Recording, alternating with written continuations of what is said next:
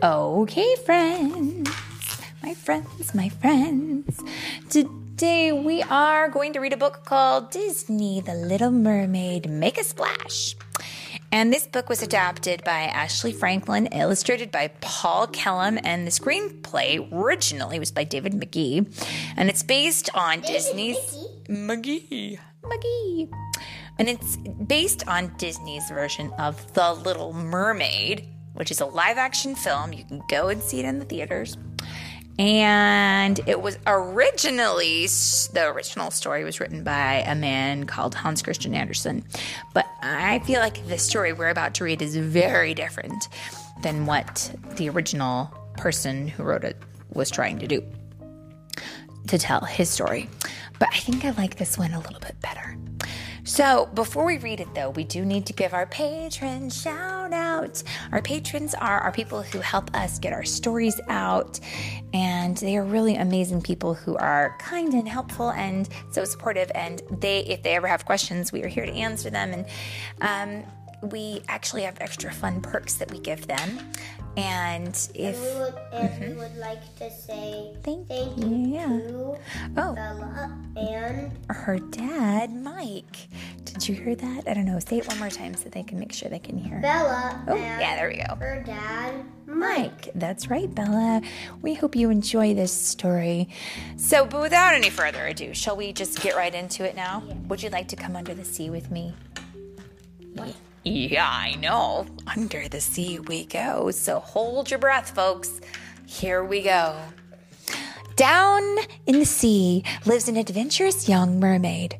Her name is Ariel, and she's one of King Triton's daughters of the seven seas. But this young princess is far away from her underwater castle. She is exploring a shipwreck with her best friend Flounder. Ariel loves finding and collecting things from the human world because they're probably very mysterious to her. Wouldn't you get? Wouldn't you think? Mm-hmm. Yeah. And she calls a fork a thingamabob. A dinglehopper, I think. Let's. Well, here you see. Watch, watch. I'll show you. Ariel discovers a new treasure. She can only imagine what it's used for. She shows it to her friend, Scuttle. Scuttle is an expert on all things human. It's a dinglehopper, she tells Ariel. When King Triton, but yeah, in the picture we should I should say what it it, it is not actually. It's it's a fork. Yeah, silly. When King Triton learns about Ariel's adventures, he warns her to stay away from humans and everything connected to their world. King Triton thinks humans are dangerous, and he wants to keep his daughter safe. Do you know that all parents want to keep their children safe? We don't want our children to get hurt, and it's super important that we, as their children, listen to what our parents have to say. Most of the time, parents are definitely right. Now, humans are not necessarily uh, safe, are they? So he's right that, that humans can be very dangerous. Evening falls, and so do Ariel's spirits. She sneaks off to her underwater grotto.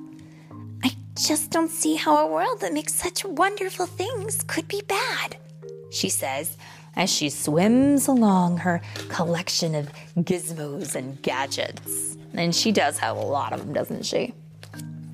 Ariel notices a strange light in the above the water.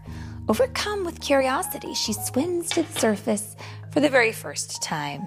When Ariel reaches the human world, the sky is filled with a rainbow of fireworks. What? What? What? It's fireworks. I wonder why. Let's see. Ariel spots a huge ship crowded with sailors. They're having a birthday celebration for a young man named Eric. He is a prince and loves adventures, just like Ariel. just like Ariel. The sky darkens and the party comes to an end. Huge waves toss the ship back and forth. Ariel, oh no, Eric, mhm, and his crew are no match for the storm, but you can see Ariel is watching him in the picture. Do you see? She is she is there. I wonder what she's going to do to help. Uh-oh, we got a problem. Crash! The ship smashes into jagged rocks and a fire breaks out. Okay, fires do not belong anywhere near their people because people can get burned. Oh dear, what are we going to do? Eric helps his crew get off the ship safely, but after going back to save his dog, Max, Eric is thrown overboard. Ariel springs into action, saving the young prince's life. She's a hero. And she did it, didn't she? Yeah. Ariel carefully lays Eric ashore and sings him a sweet song. She wishes she could be part of his world, but she must hurry back to her own. When Eric wakes up, Ariel is gone. He can only remember her song. Sebastian, the crab, King Triton's advisor, lets it slip to the king that Ariel has helped a human. King Triton is furious and goes to her grotto. Promise me you will never look for him again. He orders Ariel, but Ariel can't make that promise. Angry that Ariel won't listen to him, Triton uses his magical trident to destroy her treasures. Do you want to know something? What? As a parent, sometimes we make mistakes. Sometimes we do things we, oh, doggone it, we wish we hadn't done. And I have a feeling like right here, King Triton kind of let his temper get the better of him. And he wasn't thinking very clearly. And I think sometimes we all do that, right? We make mistakes when we're feeling scared or sad or angry. And I think he was probably feeling all those things all at once. And I think that's what happened. Now, after Triton leaves, Ariel sadly looks at her ruined collection. At first, she doesn't notice two eels swimming into her grotto. They introduce her to Ursula, the sea witch. Ursula promises to help Ariel by turning her into a human. Let me ask you something. Think that it's a it's a good idea to trust a witch? No, I don't think she knows that's a witch. Well, they they call her the sea witch, so I think maybe she does know. I don't think I would trust her. But let's see what happens. Ariel swims to Ursula's lair. She gives Ursula one of her scales and they strike a deal. Ariel has three days to kiss Eric, or she'll be turned back into a mermaid and lose her freedom. She must also give Ursula her voice. Uh oh. Wait. Mm-hmm. If if if she kisses Eric, will she get her voice back? Yep.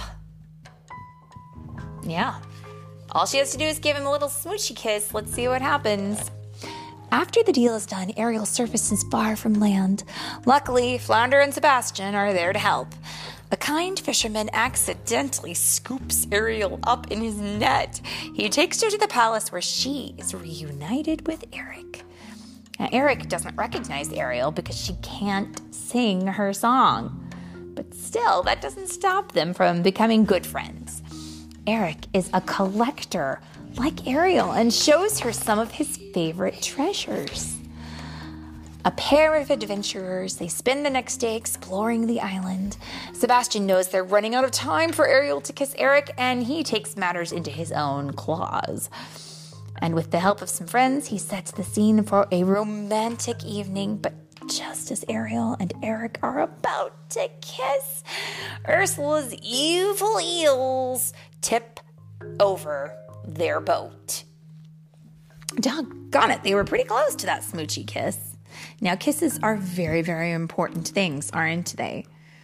Yeah, which is why we don't just go around smooching anybody. We have to make sure our, our smooch is special. Now, on Ariel's third day at the palace, she wakes up to discover that Eric has decided to marry a young woman named Vanessa. Eric thinks Vanessa is the one who rescued him on the beach. I know it's fast, but I do owe her my life, Prince Eric says to his mother and his advisor, Grimsby. Fortunately, all is not lost for the little mermaid. Scuttle discovers that the bride to be is none other than Ursula in disguise. She used Ariel's song to trick the prince. At the engagement party, Scuttle leads an animal ambush to stop the festivities. Ariel uses the distraction to, st- to free her voice from Ursula's shell necklace. She sings her song, and Eric realizes the truth. It was Ariel who saved his life. But they're too late. The sun sets before Ariel and Eric can kiss. Ariel turns back into a mermaid, and Ursula drags her into the ocean. Ursula drags Mm, Ariel.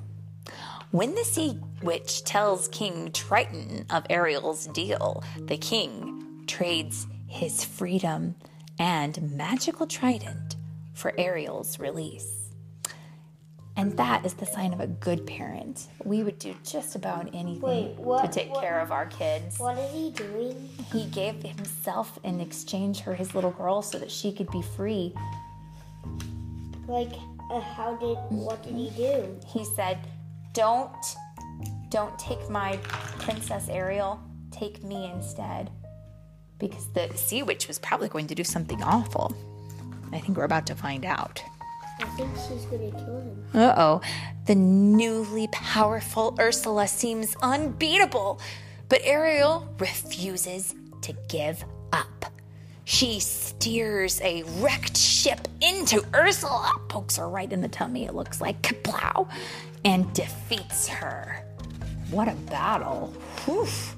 Ursula got a little too big for her britches, I think. What, what does too big for a britches mean? That means she blew up in big sizes. She went from being a normal size to being a huge size. Like she was a normal sized mermaid person and then she became, I don't know, like Clifford the Big Red Dog. With Ursula gone, King Triton regains his power and gives Ariel the greatest gift the gift of choice.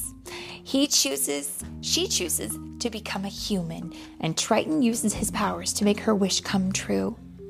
Together, Princess Ariel and Prince Eric unite two kingdoms that once seemed worlds apart, and now they are ready to explore uncharted waters and find their next adventure. They And married now? yeah, it looks like they get well, they definitely get married in the animated movie, the original. So we'll have to watch the new one to find out. But what's important is that she gets to live happily ever after, despite how many wrong things happened on her way to the end. We all make mistakes and stuff happens, but as long as we choose to forgive and continue to love, good things can come, right? Right? Yeah. And that, my friends, is, say it with me, the end.